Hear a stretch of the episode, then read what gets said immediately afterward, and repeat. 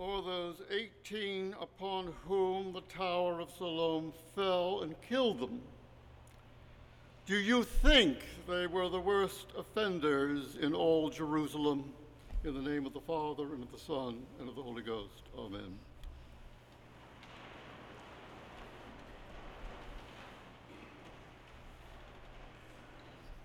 We have been told countless times that the English word gospel means good news.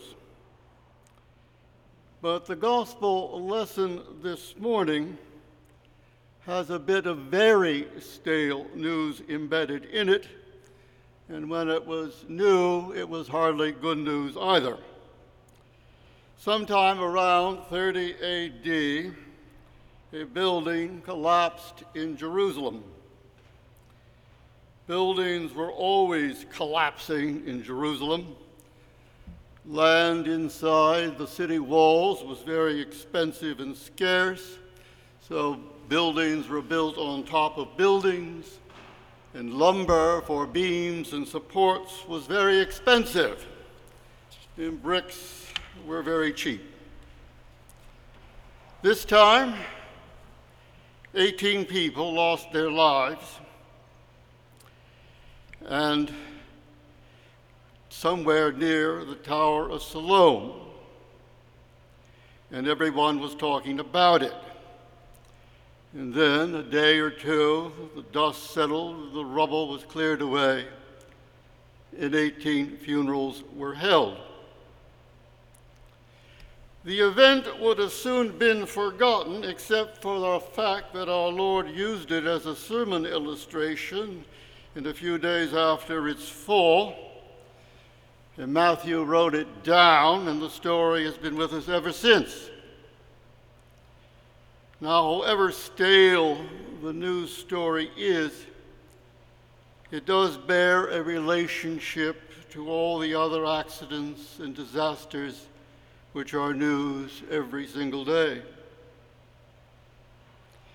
When our lives are touched and changed by a sudden, unforeseen act of violence, we are tempted to make some sense out of it. We want to impose some sort of cause and effect. We want to see some moral order to find some reason or cause, or at the very least, find someone to punish. So our Lord asks a rhetorical question Do you think that those 18 persons were the worst offenders in Jerusalem? No, he clearly implies. And I would suspect that he makes it clear no to include any notion that God had some plan or predestined those 18 people to end up under a pile of broken bricks. Which is to say, we are surrounded by chance. The creation in which we find ourselves has a lot of free play in it and good, bad things do happen to good people.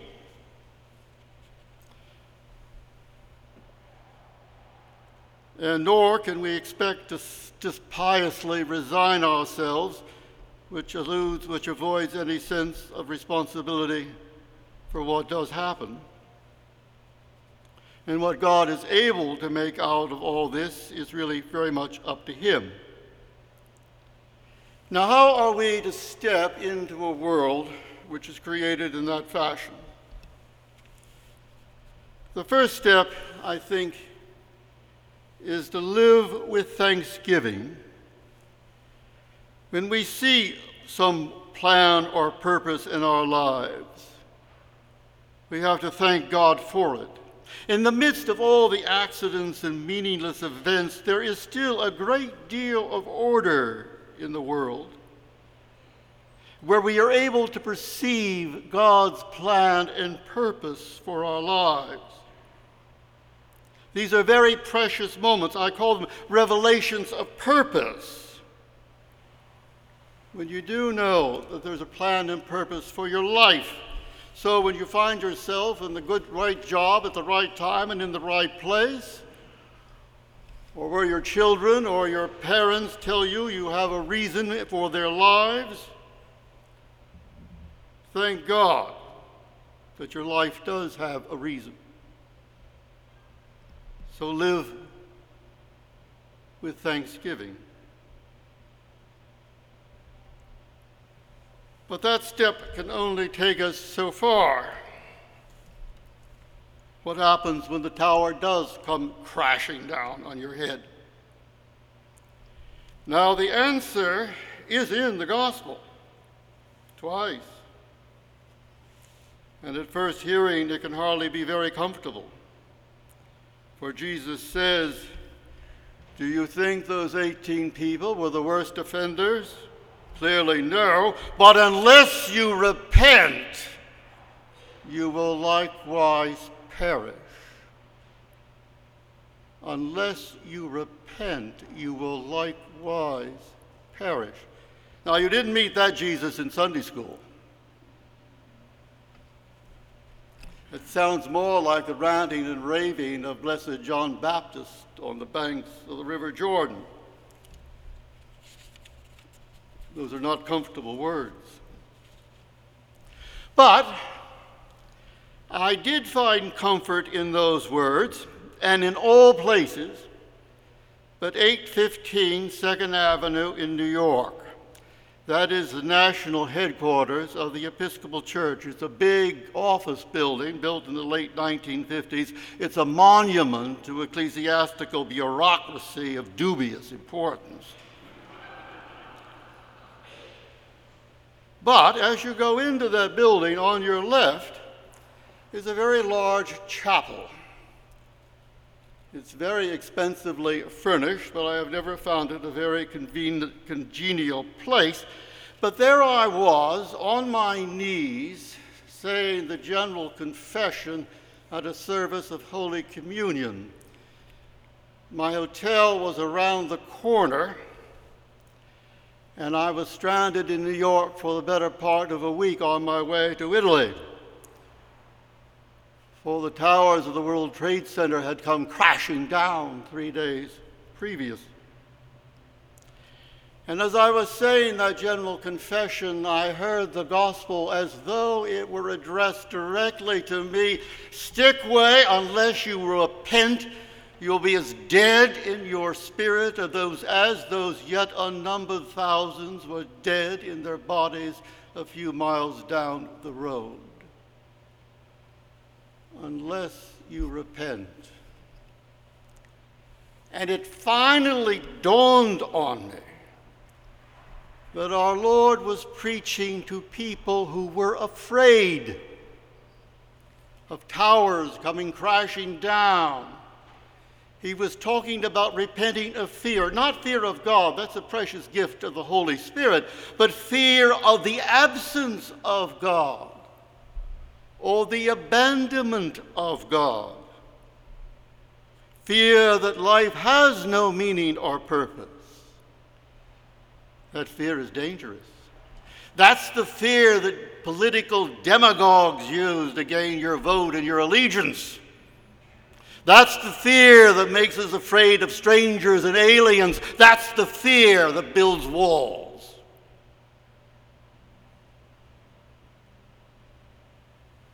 Repent. There is a psalm in the Bible, it actually occurs twice Psalm 14 and Psalm 53 don't look it up in your prayer book because the translation there is no good. It robs it of all its poetic imagery. But there's a verse in that psalm that says, They were afraid where no fear was. They were afraid where no fear was. It's mocking the person who doesn't believe in God.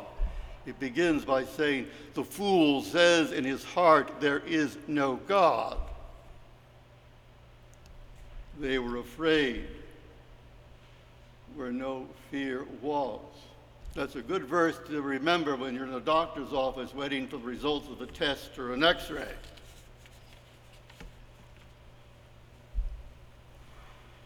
Unless you repent, you will likewise perish. That's not a threat, that's advice. That's advice. And there is no vaccination against this kind of fear. Repentance is its only remedy. A couple of months after my general confession at 815 Second Avenue, I heard a confession. I was back in Florida, and a parishioner asked me to go visit her young nephew. He was a lapsed Roman Catholic. He had lately graduated from college, and very suddenly he was hit with a very serious illness, which was going to require an operation of very guarded prognosis. Would I go see the young man?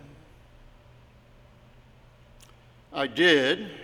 I found him in his hospital room. He looked perfectly healthy to me, and he acted sort of healthy as well. And we had a little banter back and forth and a little small talk. And then the young man, knowing I was an Episcopal minister, asked me if I heard confessions. And I said, Oh, occasionally a courageous penitent crosses my path, but. And said, He said, Well, what I hear is confession. And I did. And he began with the customary formula. And then the confession he gave was probably the same confession that he made 15 years previous when, previously when he had made his first communion at Blessed Sacrament Church.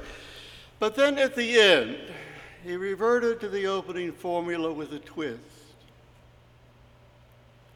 He closed his eyes and said, Bless me, Father, for I am afraid. Bless me, for I am afraid.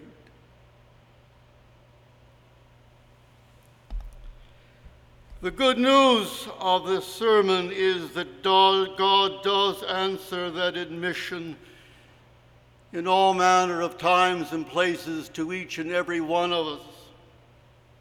He answers with the grace and consolation of the Holy Spirit, the grace that engenders courage and nobility of spirit, the consolation which stirs up within us a gratitude for the love which surrounds us it tears apart the curtains of self pity and lonely anxiety that breaks down the walls of prejudice and self serving ignorance. So, even amidst the falling towers we can belong to God's eternal life with thankful hearts. And only a fool is afraid where no fear is. In the name of the Father, and of the Son, and of the Holy Ghost. Amen.